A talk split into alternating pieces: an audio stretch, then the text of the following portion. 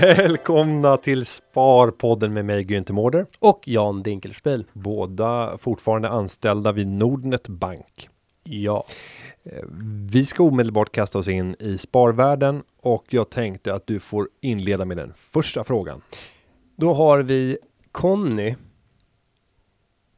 Vet, vet vem vi börjar prata om? ja, ja y, y-namn. Ja. Mm. Han har hört det tillräckligt många Ja, gånger. spara det till någon annan, eh, någon fin middag. Eh, och då undrar...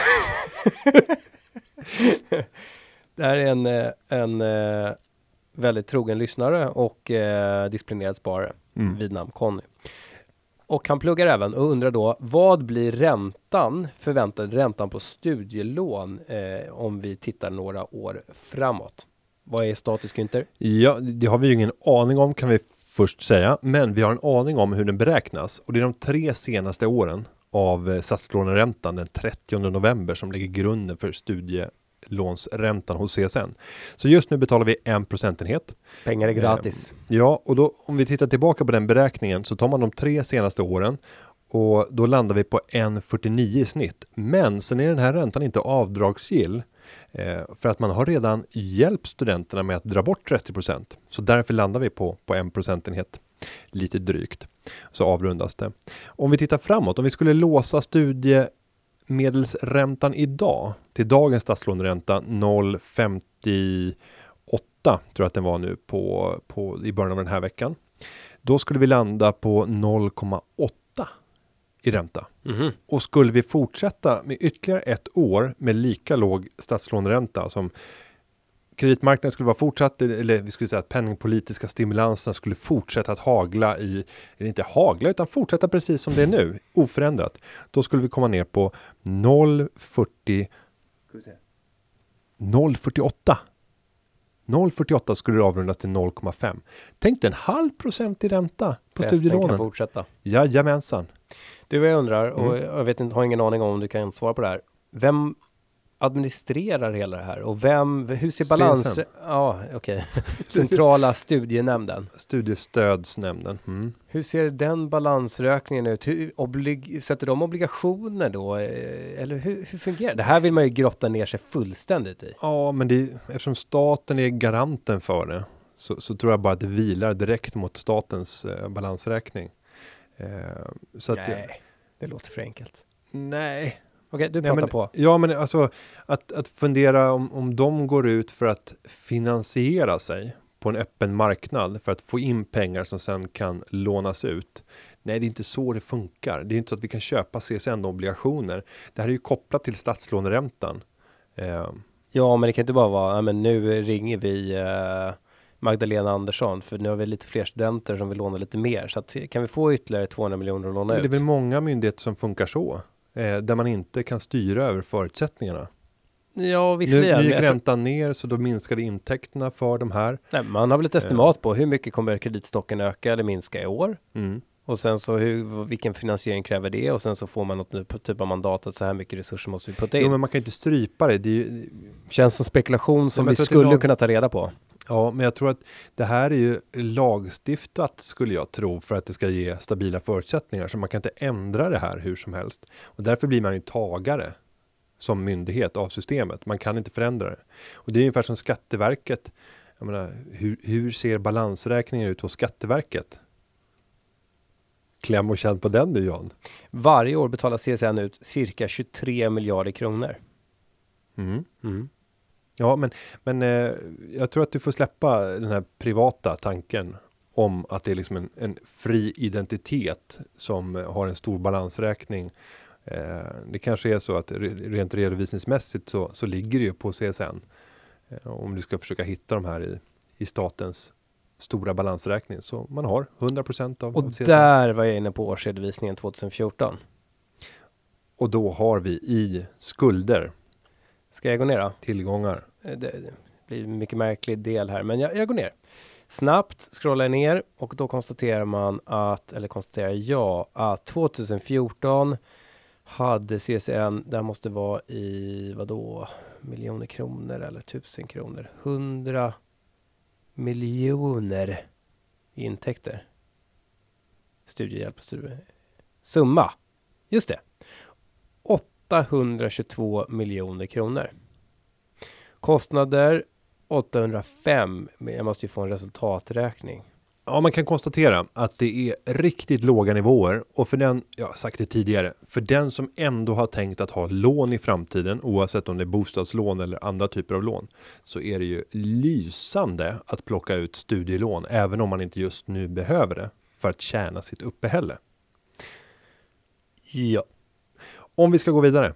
Vad tar vi ja då? det kan vi göra. Då kan jag lägga in en liten parentes innan vi går till nästa sparfråga. Och sen så såg jag någonstans eh, någon på Twitter som eh, hänvisade till dig kring en D-artikel som handlade om amortering som Mm, börjar bli just på det. modet. Kan det stämma? Amortering är bästa sparandet enligt experter. Eh, var det så? Var det det artikeln handlade Ja, om? jag tror det var det. Och du vänder emot det eller? Ja, något fruktansvärt. Och jag behövde inte ens vända mig mot det. Det är det som är så skönt med Sparpodden-lyssnarna nu. Att det räcker med att de läser en artikel så kan de gå ut och rasa.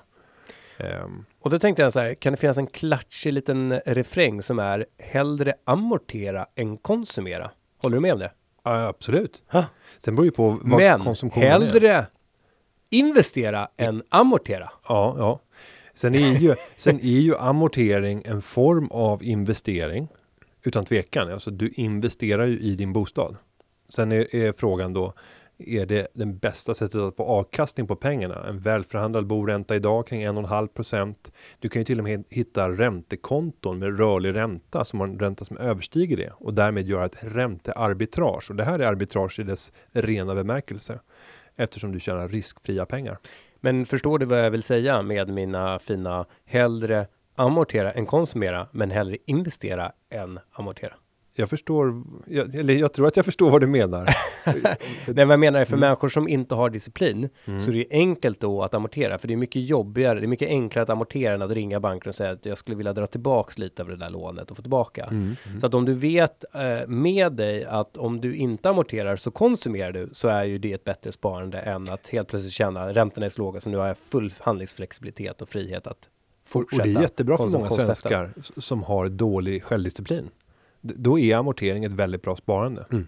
För det är väldigt svårt att ta ut det där för kortsiktiga frestelser. Det är klart man kan gå och sätta sig på banken och, och utvidga sina lån.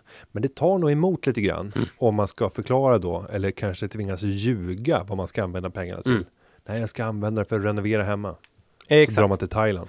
Och med anledning av det, en lite på sparteman, så läste jag i tidningen, eh, om det var nu i helgen, att Nordea ska börja med negativ ränta för sina företagskunder. Mm. Har du läst det? Nej, jag inte gjort. Och då undrar jag så här, förutom att de givetvis vill öka sin egen avkastning, tror du att det finns någon typ av tänk i att de vill tvinga ut liksom, eh, sina företagskunder på en investeringsräd. Istället för Nej. att sitta med cash på balansräkningen, gå ut och köpa bolag så att vi får vara med i korp. Jaha, nej, nej, jag tror inte det alls finns några sådana tankar utan snarare det här är ett sätt för oss att kunna tjäna pengar. Eh, när vi får minusräntor så måste vi kunna ta igen det på någonting och då kan vi ta minusräntor från kunderna. Sen kan man tänka sig att företag är mindre benägna att plocka ut kontanter eller ta ut postväxlar och förvara på huvudkontorets eh, kassavalv. Ja, men jag tänker ändå att det blir en del treasury-chefer på stora bolag som säger att eh, nu har vi våra 10 miljarder här på, på banken och nu kommer det helt plötsligt vara 9,9 eh, 750 miljoner. Jo, men vänder man på det och säger att man ska använda pengarna, då vill man ju förmodligen också kunna få billig finansiering. Och, och det är ju inte alls så att de får låna pengar gratis eller får pengar för att låna, utan du har ju en ränteskillnad där som är påtaglig. Sen så en annan sak som är intressant när det gäller boräntorna, det är ju att tittar man på SCB så redovisade ju de upplåningskostnad. Eh, och där kunde man se hur den föll drastiskt nu under, ja, under lång tid såklart, men den fortsatte här under, under våren att falla. Nu får någon från SEB rätta mig om jag har fel, men jag sökte efter de här upplåningskostnaderna nu idag och lyckades inte hitta dem. Och jag har för mig att någon nämnde för mig att de har dragit bort dem för att inte visa dem. SEB har ju lagt upp bolånevillkor utifrån upplåningsränta plus marginal istället för att som många andra banker gör titta på listpris minus rabatt. Eh, och det som var provocerande nu, det var ju att upplåningskostnaden var mindre än en halv procent. Och till exempel så hade SEB ingått ett avtal tillsammans med Unionen där Unionens medlemmar fick upplåningskostnad plus högst en procentenhet. Så det högsta lånekostnaden man skulle betala då var 1,48 eller om det var 1,43 procent i boränta. Och det är nästan ingen som kan få det i dagsläget. Så bankerna har börjat ta för sig allt mer i, i eh, räntekompensation här mellan, mellan finansieringskostnad och utlåning på bolånen. Eh, det är påtagligt. Så det här ska bli intressant att se när eh, Finansinspektionen sen släpper listan över, över eh, intjäningen, räntemarginalen. Okidoks, vi går vidare till en ny fråga och det här är en klassiker, en eh, Albin som precis eh, har tagit studenten och har fått eh, av sina föräldrar, tror jag, 100 000 i högriskfonder eh, som eh, han uttrycker det. Och då tror jag han liksom har börjat göra lite eh, analysarbete och så går han in och tittar i faktabladet. Och där ska ju fonderna riskklassas i fondfaktabladet. Och jag tror att det finns en skala 1 till 6. 1 till 7 tror 1 till jag 7. Och där tror jag i princip alla rena aktiefonder får en sjua. Mm. Det är klassat, jag, jag kan mm. inte exakt den här kategoriseringen, men jag tror nästan att alla med full exponering mot aktier, långa aktier, eh, får eh, den här höga riskkategorin. Så att när han då säger högriskfonder så tror jag menar aktiefonder. Så, så, kan det vara, men, men samtidigt så är han nog mer beläst och då använder han nog mer det om man pratar om snäva marknader eller nej, fast han pratar om att han har tittat i Fondfaktabladet. Det talar för att att det faktiskt handlar om den här definitionen? Nej, jag pratar om att han har tittat på Fondfaktabladet. Ja. Jag vet inte om han gör det. Nej. Det tror jag faktiskt inte att han gör, men jag, jag, tror att han gör det. Och Albin har ju precis tagit studenten och det är klart att då, då börjar man ju läsa på, tror jag, i mm. Fondfaktabladet. Jag tror inte att han gör en egen analys av att det här är någonting som har högre volatilitet än, än index i övrigt. Eh, och eh, han är lite sugen på att komma in på aktiemarknaden, men kan inte så mycket och det här är säkert vanligt bland våra lyssnare. Hur ska han göra? Ska han läsa på eller börja handla? den mm. sista frågan är ju någonstans eh, svar. Den, den känns som den är lätt att svara på. Vad tycker du? Och först en rättelse. Alla aktiefonder som har, har eller alla 100% i aktiefonder har inte 7 i riskklass, utan det kan även gå ner på 6 och det kan även gå ner på 5 tror jag. Aha. Jag tittade bara på Nordnet Superfonder Sverige som faktiskt har 6 i riskklass. Där ser man. Eh, men hur ska man då göra? Nej, jag skulle nog vilja hävda att, eh, att Albin ska ut och känna på, på verkligheten. Göra investeringar på riktigt. Man kan sitta och läsa och man kan hålla på och förbereda sig och försöka göra sin hemläxa. Men i grund och botten så kommer det bara försinka inlärningsprocessen i min eh, erfarenhet det bästa det är att faktiskt ge sig ut för att då föder man också ett intresse och även om det kanske kostar lite pengar för att man gör misstag så är det bättre att göra dem tidigt i livet. Och jag tror samtidigt att, att Albin kanske ska gå lite försiktigare in. Han behöver inte gå in med hela det här beloppet, men börja med 10 000, göra sin första fondinvestering, titta på någon enskild aktie, börja successivt bygga upp ett, ett eget sparande där man själv fattar besluten eh, och inspireras av andra. Använd en, en plattform som, som Shareville där finns det ju mängder av duktiga sparare som både investerar i, i aktier och fonder. Jag brukar lyfta upp en sparare som heter eh, Pandora mm -hmm. som faktiskt investerar eh, skickligt i både fonder och aktier. Jag tror att typ 40% av kapitalet brukar vara, investerat i fonder. Mm. Eh, och gör det på ett eh, förnämligt sätt. Och det är inga specialvarianter här, utan det var Dino Gerge småbolag, och det var lite DNB Indienfond och sen krydda det med, med en 6, 7, 8 eh, aktieinnehav. Och jag tar rygg på dig då, för det som är så oerhört lärorikt med att sitta på innehav i aktier, det är ju att du de facto loggar in varje dag, ser att någonting har hänt och ibland svänger det upp och ibland svänger det ner och ofta gör det det i linje med att det korrelerar med börsens upp och nedgångar. Men sen så kommer du se att det rör sig mer dramatiskt under vissa, under vissa händelseperioder. Och ibland kommer du reflektera över att du tyckte att det kom in en väldigt bra rapport och ändå gick kursen ner och ibland kommer det komma någon typ av pressmeddelande som gör att kursen går upp eller ner. Men det är först när du kommer in i det där mönstret och börjar lära dig varför aktier eh, lever så som de gör som du de facto samlar på dig kunskap och erfarenhet. Det går inte att läsa till sig i litteratur, känner jag. Nej, så är det. Och, ta kontakt med människor. Alltså om du är på en plattform som Shareville, börja disku eh, diskutera. Skicka meddelanden, skriv på, på väggen för att få ihop en öppen diskussion. Eller skriv i forumen. Utnyttja aktiebloggare. Det finns mängder av duktiga aktiebloggare där ute som man kan hämta inspiration och kunskaper av. Sen ska du alltid vara kritisk och göra din egen, din egen tolkning av vad som skrivs och fundera över varför skriver den här personen det här? Joel undrar när vi pratar om vår egen avkastning i våra e egna portföljer, eh, vilket typ av index vi jämför oss emot när vi säger att vi har presterat bättre än index. Och där har ju för övrigt du sagt att du har gjort det med reservation för att du var nere på noll någon gång under din mm. tidiga, eh, tidiga sparperiod. Jag är inte lika säker på hur jag har presterat. Nej, Men om du jämför, vad jämför du då med? Ja, det som finns. Och varför? Det som finns tillgängligt. Idag har jag ökat min likviditet och då borde jag ju jämföra det som jag har i likviditet med någon form av kort ränteindex. Det är det mest relevanta och jämföra aktiedelen med ett aktieindex som är relevant. Och i mitt fall så skulle man förmodligen landa i att jag är närmare ett småbolagsindex. Carnegie har ett sånt än vad jag är. OMXS30 eller Six Return eller liknande. Men jag håller inte på att jämföra så mycket. Jag tittar på, på sajten och sen ser jag vilka jämförelseindex som jag kan ställa emot och det är väl ett eh, tiotal olika. Sen är inte jag, jag känner inte att jag har, har beroende av att titta på exakt hur jag har presterat i förhållande till index. För min portfölj kommer inte gå som index med så mycket småbolag. Min portfölj kan stå harva i liksom två års tid och sen händer det någonting i de här småbolagen och då drar det iväg. Eh, och, och, det kan vara även åt andra hållet. Det kan komma liksom enskilda eh, misslyckanden eller en marknadskollaps. Ja, då kommer min portfölj gå mycket sämre än index till följd av att jag har mer småbolag. Och där utgår du från att småbolagen kommer gå ner mer än storbolagen? Ja, det brukar vara så. Mm. Ja, för att eh, man flyr risk. I stökiga tider så vill alla investerare ut och de som har högst risk det är småbolagen eftersom likviditeten är sämre. Så det behövs relativt ganska lite för att liksom pressa de här kurserna rätt kraftigt.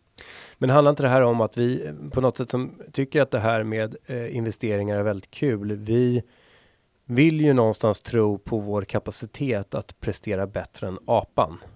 Ja, eller, eller den gratis indexfonden om man ska vara. Ja, men jag menar att gratis mm. Eh, indexfond är apan. Jo, men det krävs någonting mer än en apa för att faktiskt lära sig att det är ett väldigt bra alternativ.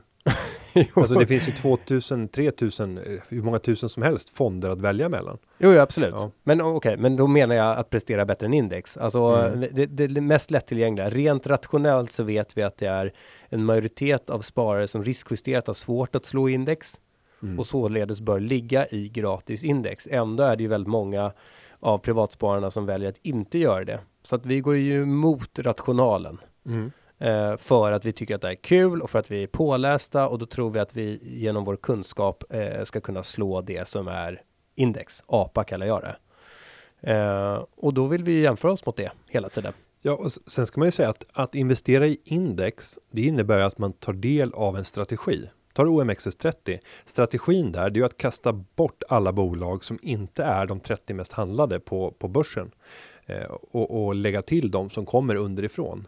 Så att det blir ju en, en trendföljande strategi. En väldigt långsiktig passiv förvaltning kan man säga det? Eller aktiv förvaltning? Ja, det, ja, eller nej, den är ju passiv eftersom den styrs av andra faktorer än tyckande och analys. För det är ju faktisk data. Alltså om vi har en kvantitativ förvaltningsmodell så blir ju den en, en passiv modell. Jo, men du fattar ju vad jag menar. Att du, du, du, tar inte, du tar inte 30 mest handlade bolagen och säger att det är exakt de här aktierna jag kommer ligga i de kommande 20 åren. Nej, det varierar ju varje halvår så uppdateras det. Exakt, så då, kom, då finns det en, en, ett grad av aktivitet i den här passiva produkten. Jo, och du förstod vad jag ville komma till. Att även en fond som gör affärer varje dag eh, är, är ju, alltså, och en indexfond gör ju affärer varje dag. Okej, vi sätter, då sätter vi en, en, till. Vi skapar en till fond som är eh, den fond som investerar i mid large cap med högst förväntad direktavkastning. Mm. Kan du stänga av din mobiltelefon och så sluta surra i mitt öra.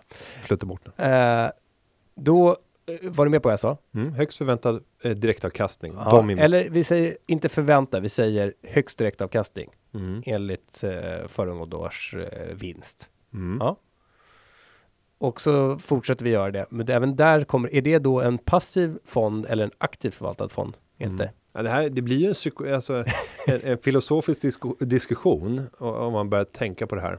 För att i grund och botten ska jag säga att nej, men den är passiv för den styrs inte av aktiva överväganden. Men i grunden så var det ett aktivt övervägande att investera på det här sättet. Å andra sidan så är det aktivt beslut att följa de 30 mest omsatta bolagen på börsen eller de 70 eller 80 eller, eller vad man nu har valt för, för index. Ja, men en, en passiv fond blir inte aktiv bara för att du tar ett aktivt beslut.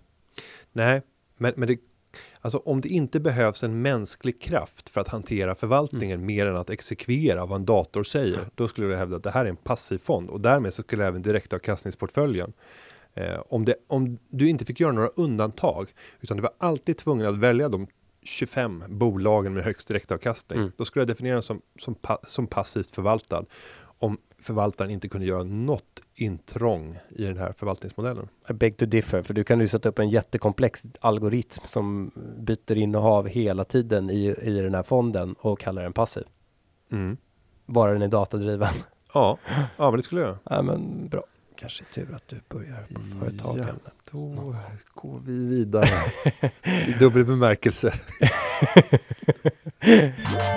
Fråga 8 här i vårt interna blad. För hur är det man ställer frågor Günther? Ja, man skickar ju in eh, på Twitter under hashtag Sparpodden. Eller om man har lite längre, eh, behöver lite mer text att beskriva det på, så går man in på nordnetbloggen.se och skriver en kommentar under något av Sparpodden inläggen. Och även den här handlar ju om vårt privata sparande och det är Jan, hör och häpna, som ställer frågan. Mm. Han undrar hur vi klarade IT-bubblan och finanskrisen. Och hur stora värdeökningar har ni haft på, på, på portföljen? Jag har ingen aning. Eh, Günther, du har ju aning. Mm. Ja, men IT-bubblan och finanskrisen? Eh, ja, och, och, lyssnarna vet ju vad som hände med mig 1999. Då var jag bankrupt. Så mm. att jag klarade ju IT-kraschen galant. jag, hade, jag hade ju noll. Nej, jag hade ju börjat, börjat städa på, på byggena och varit lite pinnpojke och jobba som lärling ute på bygget. Så jag fick ju lite, lite lön då som jag började investera. Så att jag bara jobbade mig igenom. Jag kommer ihåg där efter IT-kraschen, då kom den här ABB-smällen. Kommer ihåg med asbestskandalen? Ja. Eh, och där ABB bara sjönk fullständigt ner i källaren. Eh, och det var ytterligare problem där. Så då investerade jag också rätt mycket i ABB. Eh, men jag följde bara på, men relativt så var det så lite kapital i början av 2000-talet för min del eftersom jag började från, från scratch 99 mm. igen. Så IT-bubblan gick åt helvete. Finanskrisen, hur klarade du den? Eh, hyggligt. Eh, jag hade ingen belåning. Eh, jag hade inga spektakulära innehav, men allt tog ju stryk. Mm. Eh, så jag skulle tro att det kanske landar på 30-40% minus när det var som, som allra värst. Däremot så vågade jag växla upp risk och köpte Rysslands fonder när vi befann oss nästan på botten och där blev det en formidabel resa. Sen tog jag hem vinsterna alldeles för snabbt för jag kommer ihåg hur, hur känslan var när vi hade fått den första uppgången redan under förvåren eh, 2009 och sen fortsatte fram till sommaren och där vid sommaren så kände jag att nej, det här har gått för fort. Problemen är inte lösta ännu och det är fortfarande kaos när vi tittar i den reala ekonomin, för det var ju då man såg det i företagens redovisning och sen borde man förstå liksom att ja, fast det, vi handlar ju alltid börsen 12-18 månader framåt i tiden när det börjar lugna sig. När det är väldigt stökigt, då tittar vi bara en månad eller tre framåt mm. eh, för börsen. När, det, när den är väldigt makrodriven som den är under extrema eh, förhållanden när det är kriser. Så att eh, jag började lätta lite grann på innehaven redan under sommaren, vilket var helt fel sett så här i backspegeln. Men sen återvände jag ganska snabbt. Eh, sen hade ju faktiskt skakerierna under 2011 som heller inte ska glömmas under hösten. Eh, som man kan beteckna som skuldkrisen. Ner 20% på en månad va? Det var oerhört dramatiskt. Det började ju i augusti Eh, redan den, den 5 augusti så kom ju beskedet från, från eh, USA att kreditbetyget var sänkt. Eller det var inte USA själva som gav det, utan det var ett faktum. AAA hade gått förlorat mm. och det fick ju börsfall som föll på måndagen eh, som följde därefter. Då hade jag precis gift mig. Det var en nej också, va? för det var väl också att eh, de höll på att bråka, Tea Party-rörelsen och Obama höll på att bråka om skuldtaket. Ja, budgeten som flyttades framåt, budgettaket. Så att, eh, och hela den hösten blev ju väldigt, väldigt skakig med enorma rörelser. Eh, och där, där tog jag en del, en del stryk faktiskt, för jag låg eh, lite felaktigt i, i, i indexprodukter som svajade till. Mm. Men och, och tittar, tittar man över tid på, på avkastning och jag har svårt att, att definiera, alltså det som om jag tittar senaste året, då är det verkligen tydligt för att då, då har det funnits större kapital. Det är väl de senaste fyra, fem åren som det har börjat bli väsentligt kapital till följd av att jag har sparat så mycket och även haft hög inkomst. Och tittar jag på min, min absolut största eh, portfölj, jag har ju åtta olika depåer, så har den gått eh, 39,8% under, under det senaste året. Och det är något men du älskar den här frågan just nu med, med just ett års tidshorisont är ju ganska kort. Men du har haft en formidabel utveckling bara senaste, vadå, kvartalet? Ja, senaste tre månader har ju varit helt magisk. Och tittar jag på Shareville-portföljen så ligger den ja, på 39,8 eh, och den ligger väldigt, Shareville-portföljen är närmast identisk med min, min stora jätteportfölj. Men rent statistiskt borde man vara lite nervös nu för du har haft sån här, du är lite Midas just för tillfället med dina senaste stockpicks. Jo, och, och det ser så ju någon alla. gång går det fel. Så det är på något sätt som att nu har det gått lite för bra. Ja, och, och det ser ju alla. Jag har ju börjat ta hem redan nu och det kanske är för tidigt. Alltså jag brukar alltid vara lite för pessimistisk. Så nu ligger jag med, med ungefär 22 procent i, i kassan. Vilka, vilka aktier ligger på din radar just för tillfället då? Eh, nej men Systemair som vi var och pratade om. Eh, de finns fortfarande kvar på radarn. De kommer en rapport här. Eh, och jag tycker inte att det är, det är inte ointressant på, på de här nivåerna. Så att jag har köpt några små struntposter bara för att få in det under bevakning och det är ofta så en affär börjar för mig. Jag kastar in eh, 20, 30, 40 tusen för att få en bevakningsposition. Och du så, säger så det som en struntpost. Men li, lite... Jo, men för mig så, så, så, har det kommit att bli den lyxen ja, ja. till följd av att jag har sparat så länge och det har gått bra på börsen och sen så har jag en, en, en, eh, en, en lön. Ja. jag arbetar. Ja. Um, Ja, och, och då så plötsligt så börjar jag följa det. Mm. Och, och, det ger en väldigt bra liksom, känsla hela tiden. Jag följer med i nyheterna på ett helt annat sätt än om jag bara hade avvaktat rätt tillfälle. Så det, mm. det kan bli en kandidat. En systemär. Ja. Någonting annat? Eh, nej, men sen kan det vara då att förstärka befintliga innehav. Och eh, där är jag ju inte när det gäller microsystemation. Jag kan vara det till viss del i, i BTS för de har halkat tillbaka lite grann. Jag skulle, jag tror att jag kan få 73 kronor för den eh, inom en inte alltför snar framtid. Tribona, stort frågetecken eh, får man säga. Knowit, där väntar vi på en jättefin utdelning. Problemet där, det är ju att eh, de delar ut mer än vinsten. Det här är ju liksom indiskt reptrick som man inte kan återupprepa så många gånger. Jag tror vår kompis på Karolinska skulle säga att vi är väldigt bra. Är det liksom vad kan man göra, någon typ av bias att bara komma ihåg det vi, vi borde ha gjort. Men visst är man bra på att spana in aktier som har haft fantastiska kursresor som man inte har tagit positioner i trots att man var och sniffade på det. Ja, det är det man minns. Det är väldigt sällan som man minns när man kommer eller när, när man, man sniffade att, på någonting och, och det gick nej, åt helvete. Nej, exakt. Jag tittar nu på Vitek, ett litet mjukvarubolag som har gått alldeles fantastiskt. Ja, jag tror Enea har gått formidabelt. Vitek är ju en stor favorit till mig. Det där är en sån där aktie som alltid, och jag vet inte varför jag inte har köpt någon stor post, för jag upptäckte den redan mitt första år som vd på Aktiespararna 2009. Eh, och tänk om jag hade bara tagit mig kragen och sagt att nej, det här är inte högt värderat, för det var nästan alltid lågt värderat, men jag tänkte att det kan bli ännu lägre värderat. Och sen så bara fortsatte ju vinsten att löpa. Och återigen, om jag ska skicka med någonting, mm. fortsätt jaga bolag som går bra. Ja, och hitta är... bra företagsledningar. Alltså får du stort, stort förtroende för företagsledningen. Go for it! Och särskilt om de har presterat de senaste åren eh, och lyckats bevisa sig. Absolut. Det är helt avgörande. Men jag tycker du, alltså vad du gör, ändå, vad jag märker i din investeringsstrategi, det är ju att du följer ju inte riktigt det här med att vi säger gå på bra bolag, utan du tittar gärna halvdassiga bolag som du Nej. finner vara undervärderade. Jag vill ta mina två största, Microsystemation och BTS. Ah, okay säg på vilket sätt de är ett dåligt bolag. Tribona, jag håller med dig. Eh, absolut, det är ett dåligt bolag. Eh, Proffice har jag. Nej, det, man kan inte hävda att Proffice är ett dåligt bolag. Det är Nej, jag kan inte hävda någonting alls. Ja. Marknadsledaren när det kommer till bemanning. Ryssland.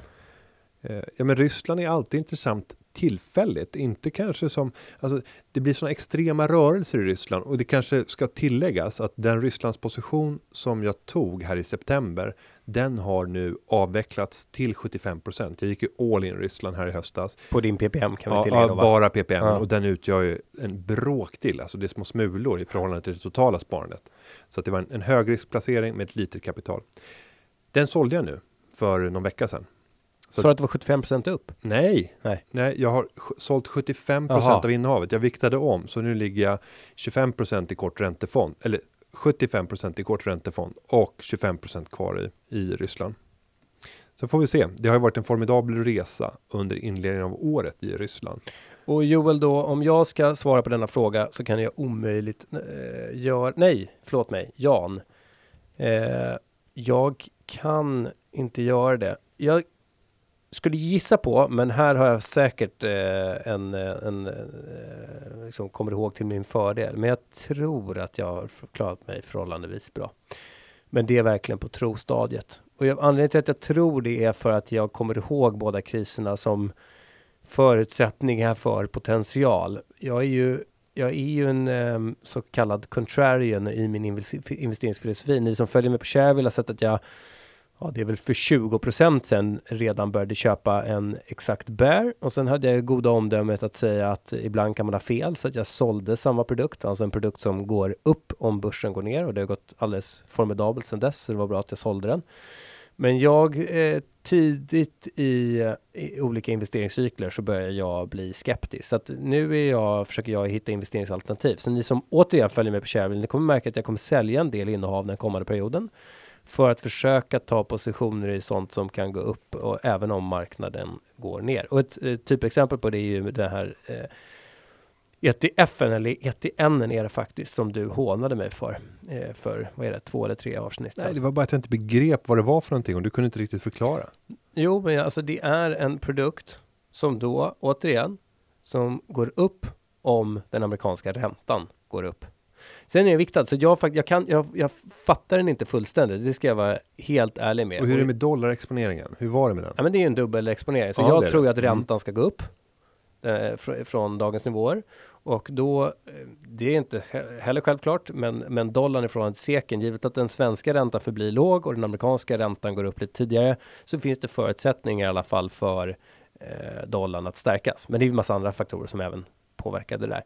Men jag tror ju på en dollarförstärkning mot seken och framförallt så tror jag att den amerikanska räntan så småningom ska upp och då går den här produkten upp. Sen så måste, alltså det, på, på, då, då säger ju alla, men på fem års sikt så känns det relevant att den ska gå upp, så det är väl klart man ska köpa den här produkten. Men då tänker jag så här, okej, okay, om det då är en fond som sitter på både korta och långa amerikanska obligationer um, och de går åt fel håll. Så att om vi säger att räntan då går ner istället, då går ju priset på obligationerna upp.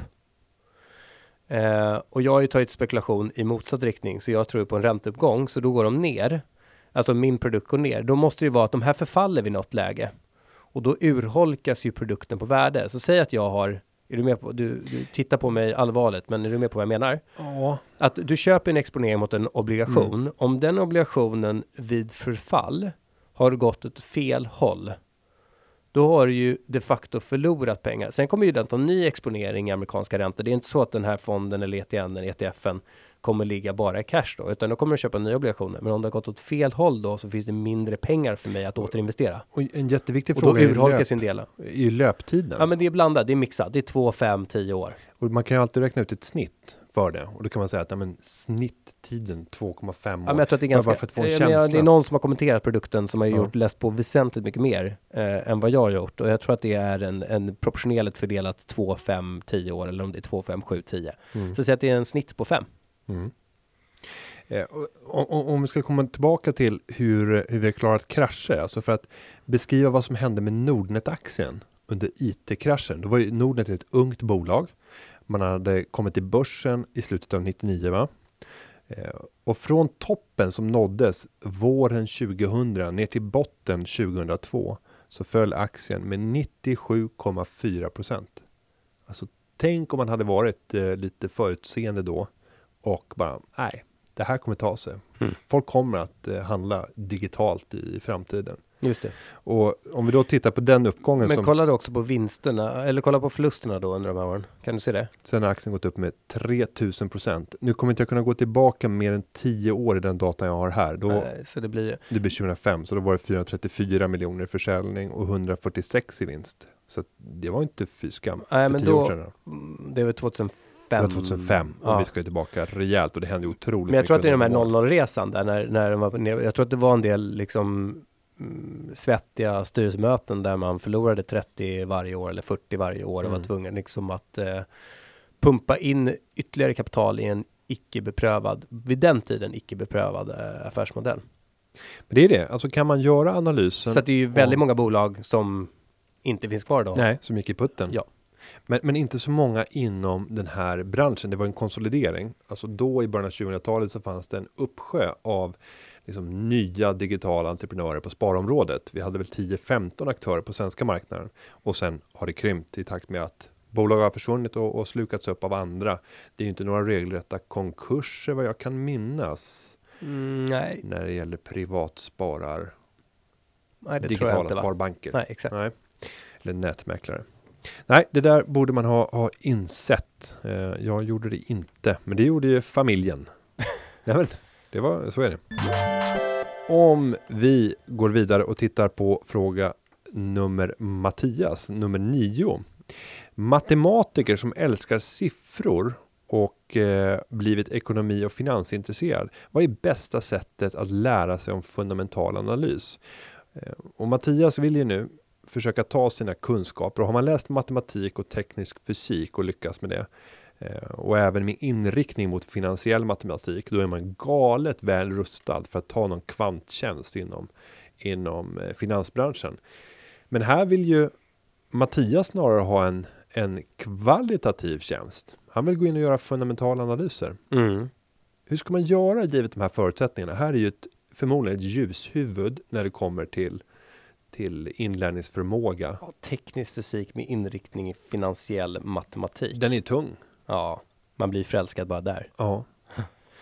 Nej, men, Vår CTO eh, gick på teknisk. men inte, Teknisk fysik? ja, men inte med inriktning finansiell matematik. Nej, det tror jag inte. Eh, det har han inte nämnt för mig i alla fall. Nej. Men han är ju riktigt bright. Jag tror han sitter på helgen i sån här um, underrätt, svensk underrättelsetjänst i olika bås. Utan att vi vet vad han gör. Möja. Dricker en, grotta. fast han gillar rödvin, så han sitter förmodligen och dricker en god cabernet. Jo, det kan man Eller också göra. Amarone, eller vad är det han? En Grenache tror jag Claes gillar. Mm. Det, ja, det kan stämma. Eh, ja, hur ska han gå tillväga?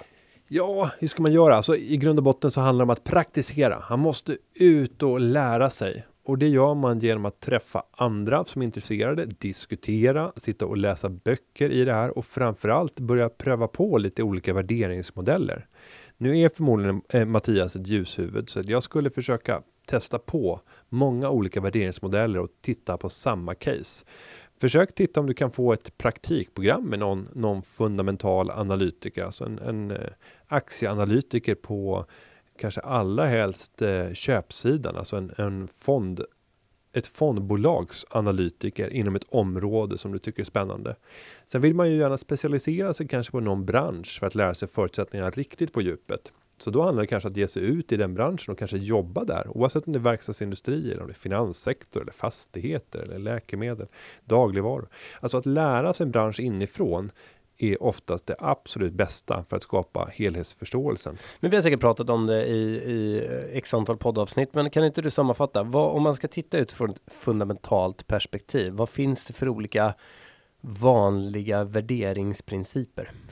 I grund och För botten. att igen, vad jag menar är, googla dem och sen så ta det därifrån. Det här är ju en bright sak. Eh, han, han är ju redan i branschen. Han skriver att han är norrländsk matematiker på SCB. Mm. Så att liksom börja läsa på och snappa upp. Så vad är det han ska googla? Eh, different types of... Eh, Varför börjar du prata engelska? nej, för att om man googlar så får man många fler Jaha, okej. sökträffar. ja, men olika värderingsmodeller eh, för aktier. Alltså go, go, googlar du det så kommer du få fram mängder av alternativ. Du kommer hitta jättemånga bra amerikanska sidor om du skriver på engelska om du ursäktar mig. Eh, för det är framförallt där du kommer Vad var det du ville söka på? Different valuation models stocks. det, är ett Google-språk som man använder. Mm. Och så kommer Google rätta alla stavfel. Det är helt lysande. Eh, och, och där kan man liksom testa sig fram och läsa om bloggare och alltså att gå in kanske på Seeking Alpha som är en bra sajt också för fundamental analys. Du har också fools.com, Mm. jättebra material, men det här kräver i vissa fall Investopedia. Investopedia också jättebra. Men du, jag var inne på egentligen att den vanliga är ju DCF-modellen va? Mm. Eh, vad är det mer då? Gordons formel. Jaha. Eh, och sen så vet jag inte vad man ska kalla det. Alltså, ja, vad kallar du när du börjar göra tillväxtantaganden om, om eh, framtida försäljningstillväxt? Du applicerar på en, ett antagande om genomsnittlig Jo men det är ju för att få fram, alltså det handlar ju om att få fram framtida kassaflöden för att sen kunna diskontera dem och ge ett pris idag. Det är väl DCF-modellen. Ja, ja. Men sen har du ju peer valuation, fast det kanske är vanligare utifrån ett aktieanalysperspektiv än vad det är en ja, klassisk sen har du den, den, värderingsprincip. den enklaste av alla, det är relativ värdering. Men hallå, vad var det jag precis sa fast på engelska? Vad sa du? Peer to peer, Jaha, peer, ja. Ja, Fast jag sa kanske peer to peer, det, kan, Ja. det, är mer, det är en annan sak. Nej, men eh, Peer valuation. peer valuation. Mm. Och, och den går ju att fördjupa ganska mycket genom att också väga in historiska tal så att du inte bara tittar på aktuella nyckeltal när du jämför företag med varandra utan även tittar på historiska tal och vad brukar vi bottna, vad brukar vi toppa Eh, för att på så sätt få en känsla var i cykeln, i aktiecykeln befinner vi oss och vad har vi den långsiktiga trenden. Eh, så att det, sen så tror jag ju att att eh, Mattias skulle tycka att det var kul att lära sig mer om teknisk analys. Och där finns det ju hur mycket som helst att gotta ner sig i för en matematiker. Så att göra till sin specialitet, att behärska båda världarna, även om, om den tekniska analysen inte har fått någon, något, något akademiskt gehör i någon större utsträckning, så tycker jag ändå att det är ett, ett bra sätt att försöka lära sig mänskligt flockbeteende och försöka sätta siffror på det i så hög utsträckning som det går. Vad jag tror är som gör att vi i tidseran Google får så många frågor på litteratur kopplat till att eh, börja spara eller börja Ja, men det är vet, vetgirighet i kombination med att kvaliteten på det man får fram eh, ibland är rätt låg. Eller haltande. Alltså när du sitter i den här Google-kulturen så kan man, tror jag, föda en längtan av att få det här verket. Där allting, man vet att det här går in, på det på djupet och liksom en bra pedagogik. Sen brukar inte amerikanska böcker vara kända för sin pedagogik utan snarare, där fick jag höra att, att de får betalt per ord eller per sida.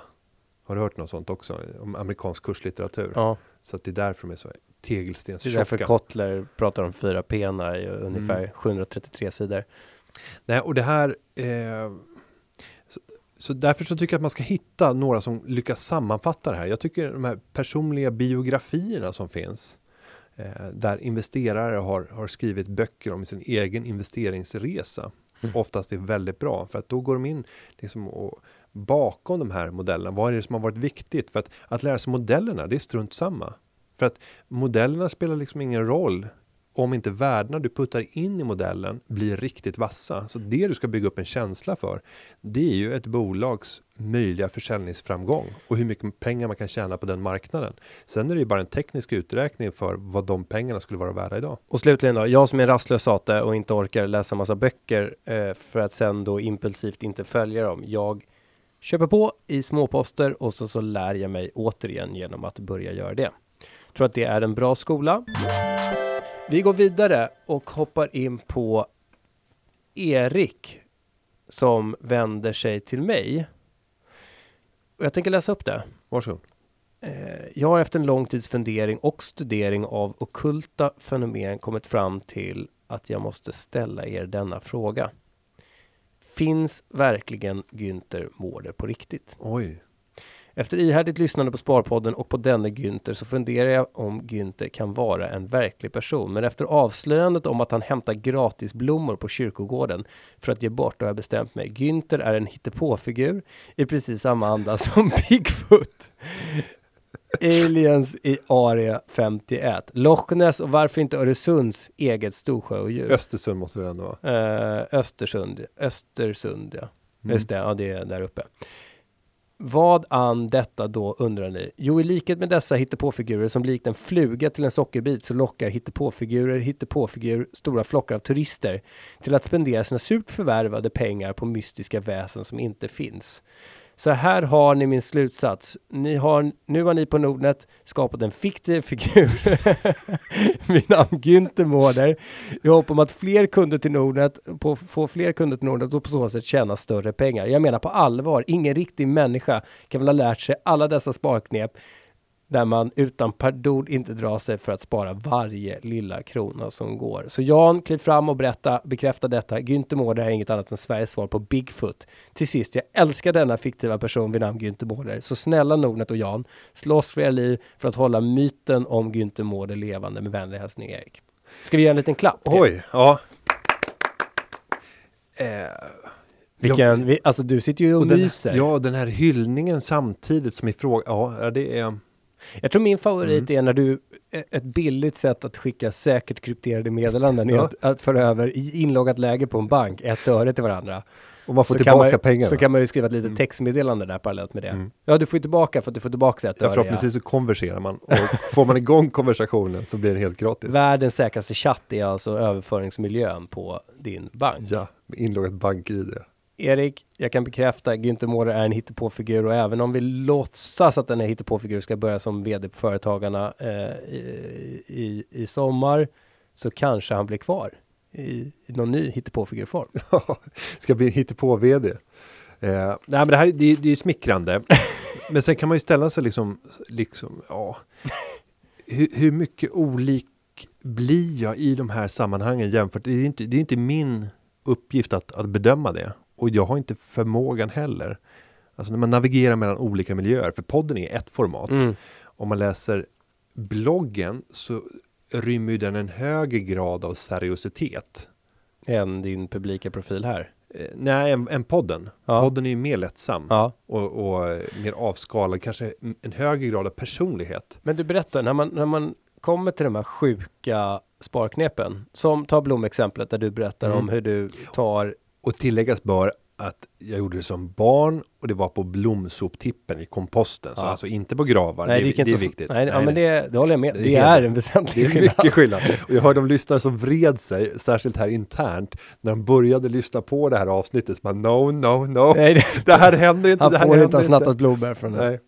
Eh, men, men blir det en sport, och då menar jag inte bara sport att spara, utan även sport att hitta ännu sjukare saker där du kan spara pengar så att du får ytterligare en story som bekräftar ditt varumärke.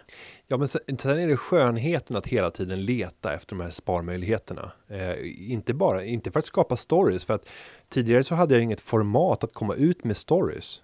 Men, men jag gjorde det lik förbaskat. Hela min uppväxt har ju varit sådana här. Ja. Eh, utan att jag har kunnat kabla ut det till, till omvärlden. Om jag tänker på så här, men senaste grejen som man kom att tänka på, det var när jag skulle köpa en billaddare på Jula. Eh, och då kan jag ge lite reklam till det här Dala-företaget som heter Citec som gör ganska dyra billaddare. Billaddare? Ja, bilbatteriladdare. Ja, okay. mm. Ett bilbatteri? Som kan massera batteriet. Så man kan ha på underhållsladdning när man har sportbil som står över vintern. Så att den inte laddar ur. Okej. Okay. Mm, håller konditionen. Nej, och då eh, så att jag funderade på, ja men om man köper den nu och sen så sparar man kvittot och om det sen skulle komma på rea eh, och att man ja, att hitta olika vinklingar för hur man då skulle kunna köpa den, lämna tillbaka varan, eh, få tillbaka ursprungspengar. För då, då har du ju en ny obruten, du har ju 30 dagar på dig att lämna tillbaka varan. Så skulle varan komma på rabatt inom 30 dagar, då köper du ytterligare en, exakt likadan. Sen tar du det gamla kvittot, lämnar tillbaka den nya produkten. och sen går du bara in i butiken och köper den till det nya rabatterade priset. Och det där är ju liksom den klassiska definitionen på vad man inom min värld kallar bjudvåffla. Så du, ska alltså, du, du, du, köper ytterligare ett batteri som är då på rabatt? Med batteriladdare. Just det. Mm. Ja. Och sen går du tillbaka med det gamla kvittot och lämnar tillbaks. Men den ser man ju, då är det datumstämplat på det gamla kvittot. Ja, det gamla. Så jag har ju 30 dagar på mig att det kommer en kampanj ja. på den här billaddaren. Ja. Det skulle kunna göra, för nu börjar det komma in sån här laddtider. Många tar fram sin motorcykel och inser att batteriet är dött. Så att man får ha 30 och då gäller det att bevaka det här. Så nu är man inne och kollar på Julas hemsida. Är det några, några tillfälliga rabatter på Citex laddare för nu har jag precis köpt. Det här är ju liksom mitt efterköpsbeteende. Det läste man ju om när man läste marknadsföring. Alltså hur funkar efterköpsbeteende när vi ska bekräfta det vårt kan eget val? vara, det kan ju inte Men vara ett eget kapitel i Kottles bok. Nej, nej. Som handlar om sjuka människor som Nej, går och utan- letar utan efter efterköps, rabatter. efterköpsbeteendet hos en vanlig människa, det är att man bekräftar sitt eget val. Ja. Lite grann som Elin har varit inne på tidigare. Man säger att Så du ja, näst, jag, jag var värd det. Ja, men Så- jag behövde det här. så du är lika glad eh, även om, även fast Nej, det är en förlust, men jag var tvungen att, det här var en nödvändig konsumtion. Jag behövde en billaddare. En Ja, men jag tänker att eh, om de nu inte kommer på rabatt så kollar du ändå i 30 dagar bara för att få bekräftat att det kommer ingen rabatt. det kommer inte så ganska jag hade missat. Ja. Hade jag missat någon veckas eh, Men bara tanken på att det kommer en rabatt som du inte verkställer på, den tanken är ju och värsta tänkbara, det är ju om det efter 31 dagar Ja. kommer en rabatt. Då kan man ändå testa. Vilka, vilka belopp pratar vi om här? I det här fallet så kostar väl laddaren tror jag, 700 kronor och en rabatt skulle kunna vara på 20-30 procent. Så att vi talar ju 140, upp, upp mot 140 två- upp, till upp mot 210 kronor. Upp mot 200 kronor. Som man skulle kunna spara in. Och då skulle det alltså ta några timmar från din familj för att Ja, men det går åka. fort. Nej, men det går, du vet ju om den finns där. Och det, det tar mig fem minuter Ja, att du åka ner. geni. Och jag ska ändå, då passar jag ju på att ta med mig skräp som jag kan slänga ner i, i eh, Du hör Erik. vi håller på och sopsorterar. Plast och, och, och hårdpapp och Man ska Metall. Det, det är inte enkelt att bli glas. en Günther Mårder. Nej, det är det inte. Och när vi är ute i skogen med barnen så vi har hittat burkar i skogen för det verkar vara ett ungdomstillhåll där de sitter och, och, och dricker öl. Det får man inte göra. Eller jo, det får man göra. Men man får inte skräpa ner i naturen. Men man får dricka öl, även starköl i skogen. Ja, lite beroende på hur gammal man är. Ja, Mm. och det, sannolikheten är väl att åldern inte är inne om man sitter i skogen och dricker öl. Nej, för sig. ungefär så. Mm. Men då har jag och eh, mina barn kommit på att det där kan vara vår skattjakt. Så vi går ut och letar efter skatt för att hitta de här burkarna i skogen för att sen ta hem skatten.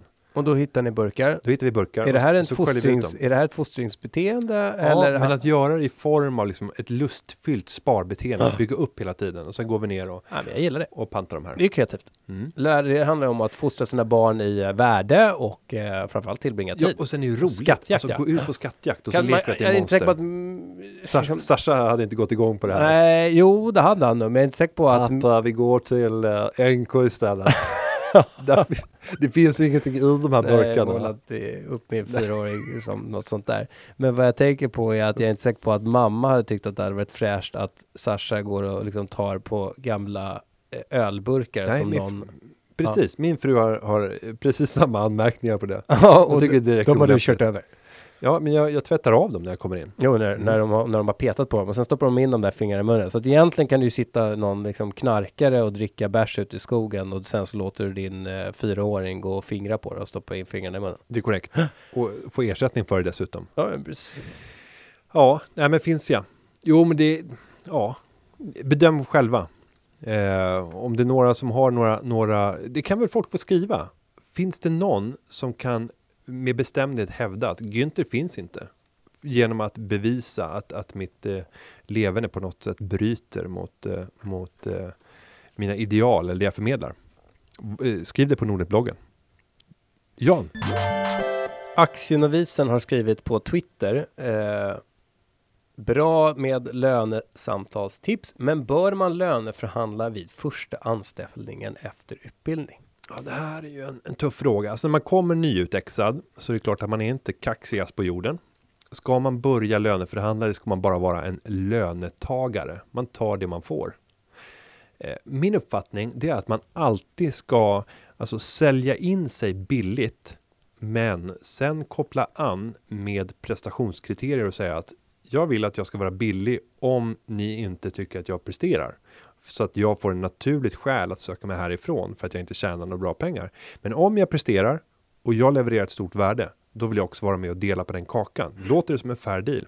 Jag kan tänka mig gå ner i lön, bara jag kan få en rejäl uppsida i form av ett prestationskriterie. Jag Skulle- instämmer. Går, in, går igång på det tänket. Jag går igång på att inte eh, som eh, första, när du tar ditt första riktiga jobb, att då börja ställa krav på lön.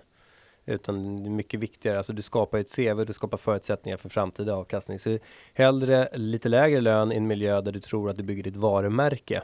Så att du långsiktigt bygger du lön även fast du inte gör det i det korta perspektivet. Så det tycker jag är en bra strategi. Jag tycker det är intressant med lön och hur mycket lön man ska få. Och nu är vi oss in på ett aktuellt och hett ämne, det här med att det har varit internationella kvinnodagen. Mm. Så tror jag är då genomgående, och det är säkert en kombination av social och miljö, kanske mest socialt eh, för att inte vara för kontroversiell. Men att, att man, det sägs ju att kvinnor är sämre löneförhandlare än män. Men, och det ser, brukar du bekräfta i när du tittar på, skickar ut annonser, så brukar eh, det vara alldeles för många män som inte har kvalifikationer och så massa kvinnor som säger ja, men jag är sugen på att söka, men jag vågar inte göra det för att jag tycker inte Mm. att jag sitter på 100% av, av det som efterfrågas. Men det här med vad ska en arbetsgivare, har en arbetsgivare krav? Kan man ställa krav på en arbetsgivare att betala eh, det folk förtjänar? Eller är det en, en Nej, men det är klart man inte kan. Alltså, det här är en marknad som vilken annan som helst. Föreställ att du säljer varor. Mm. Eh, jag menar, kan man kräva att det ska vara ett visst pris? Nej, alla kommer kunna ta ut, ut olika priser. Den som är skickligast på att paketera en skjorta med ett fint varumärke kommer Mm. att kunna ta så mycket, mycket, mycket mer betalt Mm. än den som misslyckas i sin marknadsföring eller bara väljer en annan strategi och försöka göra mycket. Ja. Eh, men men eh, säljare väldigt Och, ofta. och i den kontexten då, vad, vad ska vi ställa för krav på kvinnorna? Att de pratar med sina manliga kollegor som har samma, som har samma roller som de själva har. Alltså för att få bukt på det här. För vi, vi tycker ju, det är en självklarhet att eh, för samma arbete eh, med liknande bakgrund oberoende av kön så ska du få likartad lön. Mm. Så då, hur ska vi komma till bukt med det? Nej, men, Om vi, om vi inte då lägger ansvaret på arbetsgivaren och säger att nej men eh, eh, här har vi en kvinna, hon är jättenöjd med sina 37 000 och eh, även fast hennes manliga motsvarighet tjänar 45. Båda är supernöjda, mannen tjänar 45, kvinnan tjänar 37. Ska chefen då gå in på nästa lönesamtal och säga att nej men du förtjänar 45, så du får 45. Även om Ja. kvinnan är jättenöjd med en Och- och det- ökning till 38,5. Ja, det låter ju jättevackert, men det går emot allt rationellt tänkande från en företagsledare. Att, att bara öka kostnaderna för, för att. Om du vet att det kommer fungera precis likadant oavsett om du tar en högre kostnad. För förmodligen så kommer den här personen inte leverera annorlunda. Utan kommer vara lika glad för, för en höjning på 1000 kronor som på 5000 kronor. Eh, så kommer man vara lite mer överraskad i det senare fallet. Eh, och särskilt om det är chefen som förhandlar upp den. Utan jag, jag tycker att mycket ansvar vilar på individen. Att faktiskt kontrollera vad, vad tjänar andra i min omgivning? Vad tjänar andra personer på motsvarande roll i ett konkurrerande företag eller roller där jag själv skulle kunna utföra arbetsuppgifterna med framgång. Mm. Och på så sätt skapas en bra lönebild och där kan man ju använda sig av liksom fackförbundens lönestatistik. Men problemet med dem, det är att de inte är speciellt stringenta. Vi vill ju ha de här 10-20 närmsta jämförelseobjekten som personer och ta upp eh, och ta reda på deras lön. Och jag tipsat tidigare om hur man kan använda Alltså det är ju så Skatteverket svårt för att eh, jag har ju gjort, eh, det kommer ju lönerevision varje år och nu är ju vi eh, anslutna. Så då ska man titta på vad har ens medarbetare för lön i förhållande till motsvarande arbetstagare på andra bank och finansinstitut. Och sen så är det en risk, eller risk, varför säger jag risk? Det är så mycket riskklassificeringar så jag använder ordet risk eh, lite slentriant. Men det är då en klassificering så är det nu kommer jag inte ihåg, men x antal olika yrkeskategorier så ska man säga en produktägare. Vad är den? Hur, liksom, vems roll liknar den mest? Och sen så är det då, ja men det där verkar väl, och så står det liksom vad den personen gör, eh, eller en fiktiv person gör och eh, ungefärlig arbetsbeskrivning. Och sen finns det då erfarenhetsbrackets och sen ska man plotta in en medarbetare i det. Och sen så får man lönestatistik på hur det är på andra banker. Men jag vet ju att, att vara produktägare här jämfört med på massa andra ställen, det är en radikalt annorlunda roll. Det är oerhört svårt. Men, Men- jämföra. nej, jag, tycker, jag, jag gillar inte den här typen av Jag- generiska jämförelser. Nej, jag vet inte heller om jag är särskilt förtjust i det. Men det ger någon typ av vägledning i alla fall. Men, Mm. men även, jag har väl ett ansvar då som chefen då, att om jag tycker att här har vi en man som rapporterar till mig och här har vi en kvinna som rapporterar till mig och jag tycker att de gör, eh, deras leverans är mer eller mindre lika bra. Eh, och så tjänar mannen 45 och, och säger så här, jag förväntar mig en väsentlig löneökning för att jag har jobbat stenhårt i år. Och kvinnan sitter på 37 och kommer in och säger så här, nej men jag tycker att det går bra i år och, och sen så eh, känner inte jag några förväntningar på mig som chef att, att jag har behov av henne. har inte jag då ett ansvar som chef att de facto se till att det blir Jo, men det kan man göra mer på, homogent? jo, men det kan man göra på olika sätt. Antingen så kan man göra det genom att, att eh, höja mannen och sen så höja kvinnan kraftfullt mycket mer. Eller så går man ut på marknaden och säger finns det en öppen marknad för den här typen av kompetens Mm. och skulle till och med vara möjligt att ersätta den här mannen med en kvinna till eh, och på så sätt få kanske lika mycket kapacitet men till en ännu lägre kostnad. Så Mm. tänker ju den den snåle och sen kan man ändå ge ett påslag i, i linje med de förväntningar som finns. Eh, sen så tror jag inte att det här nödvändigtvis det finns nog ett historiskt drag av att det finns manligt och kvinnligt i det här, men, men det, alltså tack och lov skulle jag vilja säga, så märker jag en, en viss förskjutning när det gäller tuffheten i att ta för sig när man väl har kommit in på plats. Sen Mm. kan man vara lite mer tveksam inför nya roller och, och där många kvinnor skulle behöva tuffa till sig när det gäller att tolka de här önskemålen som rekryterare ofta har på roller när man skriver en, en rollbefattning. Och jag tror vi fick eh, förra året på Nordet fick vi lite utökat lönehöjningsutrymme just för att eh, försöka justera felprissättningar där vi upplever att det är eh, kopplat till någon typ av eh, diskriminering. Så eh, att ge lite mer till kvinnor ofta och sen så om det är någon annan typ av diskriminering att ge mer även där. Jag kommer inte ihåg vad det, hur mycket det var på, men det var ändå en del. Så att komma till bukt med det här. Och- så arbetsgivaren, vad jag vill säga med det, det är att arbetsgivaren har något typ av, eller har ett ansvar. Och Trots vi, att du inte säger det. och, och när vi ändå talar om det här, Mm. Visst är det så att eh, Nordnet är ute och jagar nytt folk, inte bara innovationschef och sparekonom. Så är Det det. är några andra roller och de har springt efter, sp- sprungit efter oss i korridoren och sagt ta upp det här i Sparpodden. För Ja. det är nog era lyssnare som skulle det kunna vara här, är, potentiella det tagare här av är rollen. rakt, kan vara rakt in i målgruppen. Ja, kör. Eh, jag tror att det är online marketing manager. Mm. Jag tror att vissa företag kallar det acquisition manager. Eh, och jag tror att jag tolkar det rätt. Nu har inte jag pratat med eh, den kollega som sköter den här rekryteringen, men när jag läser på på hemsidan så handlar det om att i våra digitala kanaler driva in nya kunder. Konvertera. konvertera nya kunder. och Och det här är ju en roll som jag hade eh, för, ja nu är det väl ett antal år sedan. Jag var Head of Online Sales på mobiloperatören 3. Och det handlar ju om att jobba med sökordsmarknadsföring. Det handlar om att förhandla till sig eh, bra eh, ytor i den digitala miljön. Det kanske handlar om att sätta upp avtal med bloggare och få dem att eh, eh, på något sätt, jag ska inte säga, eh, ja, nej, men eh, driva in nya kunder till Nordnet på ett eller annat sätt. Och jag tror att profilen som, alltså ni som är där ute och jobbar med det här, ni känner er träffade just nu. Men det handlar väldigt mycket, jag upplevde att min framgångsfaktor när jag gjorde det här eh, för några år sedan, det var att man måste gilla siffror. Eh, du måste gilla effektivitet i de olika delar som du håller på med. Så att, och, jag, och framförallt framgångsfaktorn för mig, det var ju att det traditionella sättet att köpa media, det var ju att gå via, eller det är ju fortfarande att gå via någon typ av mediebyrå som är någon typ av konsult över var, din, eh, var ditt marknadsmaterial ska exponeras och så får man betala någon typ av listpriser.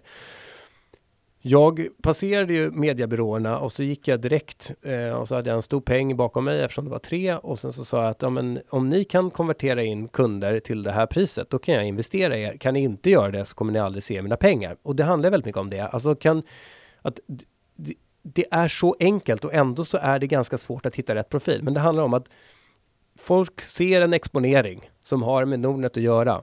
Och då finns det någonting som heter click-through rate. Och det är hur många gånger av den här exponeringen som du har köpt kommer människor att klicka på det här budskapet. Ja, men då måste du ha vissa fundamentala förutsättningar klara för att någon ska klicka på, på det här marknadsföringsbudskapet. Sen så när du väl har klickat, om du bara kommer till Nordnets startsida, då kanske du inte lockas av någonting. Då har du extremt lite tid i den digitala världen och på webben att fånga besökarens intresse. Det är bara att gå till ditt eget internetbeteende och se hur snabbt du klickar bort från en sida som du inte tycker är attraktiv och intressant.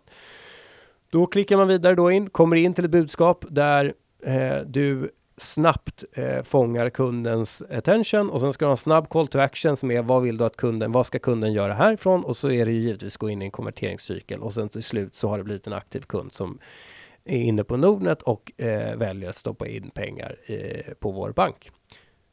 Tycker du att det är en ganska enkel roll? En enkel roll? Ja, men Nej. enkel äh, förklaringen, alltså Ja, förstå ja, det vad det är för typ av profil vi söker. Absolut, och, jag har ju sett eh, olika personer in action härifrån eh, i den här rollen och alla har angripit det lite från olika håll. Eh, så att in med ansökningarna och om man vill se alla tjänsterna som kommer ut, följ Nordnets eh, LinkedIn-profil och sen kan man gå in på org.nordnet.se för att se fullständig information. Och jag vet dessutom kanske en roll som träffar ännu fler av våra lyssnare. Det är till vår kundservice. Kundservicen på Nordnet är ju något av en plantskola för att växa vidare i organisationen. De flesta gör ett år eller ett och ett halvt år i kundservice och sen Eller två, tre till och med. Ja, man ska, nog, ja, man då- ska inte komma då- hit om man förväntar sig att vara där. Nej, men många får ju utökat ansvar, blir specialiserade inom vissa områden och äger frågor och, och, och definitioner och får jobba med kanske private banking eller jobbar med eh, lite mer eventkopplat eller eh, en ganska varierad roll. Och där vet jag att trycket är otroligt stort just nu när det gäller eh, kundservice-samtal. Och det har inte med att, att folk inte, så att säga, att det inte funkar utan att det är enorma inflöden av nya kunder till följd av den hysteriska marknad som vi har haft på börsen. Eh, vi har sett på, vi har en tavla här. Och på grund av att vi eh, levererar rätt saker också. Men Ja, ja, makro är ja, en men man, men man ska vara ödmjuk också för att jag tror att det går bra för många inom finansbranschen och så särskilt för för oss. men, men också för andra. Nej, och det har varit över, alltså nästan varje dag är det fler än 400 nya kunder. Mm. När man tittar på skärmen över hur många kunder som har kommit in. Ja. 400 nya kunder Mm. och de här måste ju tas om hand. Och det är klart att det dyker upp en fråga lite här och där och sen så har vi över 440, 450 000 kunder. Mm. Något sånt. Mm. Eh, sen innan och de ska också servas. Så att det är högtryck nu, vilket gör att man kommer utöka teamet. Och det vet jag, och det kan jag tänka mig själv, det är bara att gå in i mig själv, att om när jag satt på, på universitetet och eh, hade liksom eh, karriärambitioner så tänkte jag, så var det inte ett kundserviceuppdrag som jag såg framför mig, men eh, och jag sökte inte heller kundserviceroller, men när jag tittar på den typen av profil, alltså det är ett otroligt, alla är högskoleutbildade, alla är, det är en väldigt skön miljö och jag tror att, eh, eller jag vet att de har väldigt kul tillsammans och det finns inget ställe som är så lärorikt som att komma in på kundservice. För du kommer att behöva diskutera allt ifrån schablonbeskattning i ett investeringssparkonto till olika funktioner på vår hemsida, till, hur man- Till skattestrukturer. man, eh, eh, vad kallar man det, återvinner utländsk källskatt till sitt investeringssparkonto. Försök svara på den. Försök svara på den frågan. Günther har försökt eh, ett antal gånger. har våra kundservice-medarbetare sådär, bara utan problem. Och sen så är det ju, det är en liten miljö. Så att i en liten miljö så blir du snabbt sedd, sedd under förutsättning att du gör ett bra resultat. Jag kan ju namnet, nu kan jag inte namnet på alla medarbetare på kundservice längre, men på majoriteten av våra medarbetare. Och är du väldigt duktig och du jobbar väldigt hårt och prestigelöst så får du snabbt nya uppdrag i en sån här struktur. Så att verkligen varm rekommendation om du eh, ska examineras och vill ut på arbetsmarknaden. Do it! Ragnar Raby, en av våra favoriter, vår, vår småländska pärla, skriver på Twitter. Pratade ikväll pensionssparande med 50-plussare. Jag som 25-åring hade bättre koll än många vid bordet. Tack Sparpodden för allt ni lärt mig. Tack Ragnar för att du fortsätter att ge oss ditt förtroende. Och med det sagt, eh, det här blir återigen, jag tror att vi i informationstexten eh, till våran podd på eh, i, eller vad heter det? I, ja, i iTunes, iPhone-flödet. Sound, Ja, Cloud. Mm. så står det att varje avsnitt ska vara i snitt 30 till 40 minuter långt. Jag tror vi ändrar det efter att vi konstaterat att det var över en timme långt. Eh, och vi håller väl den traditionen, eh, har vi gjort redan nu. Och därmed så säger vi väl att, att den här podcasten har eh, spelats, Spelats in och, klippts av Najara Seyara. Mm. Ha det gott! Tack, tack. Hej. Hej.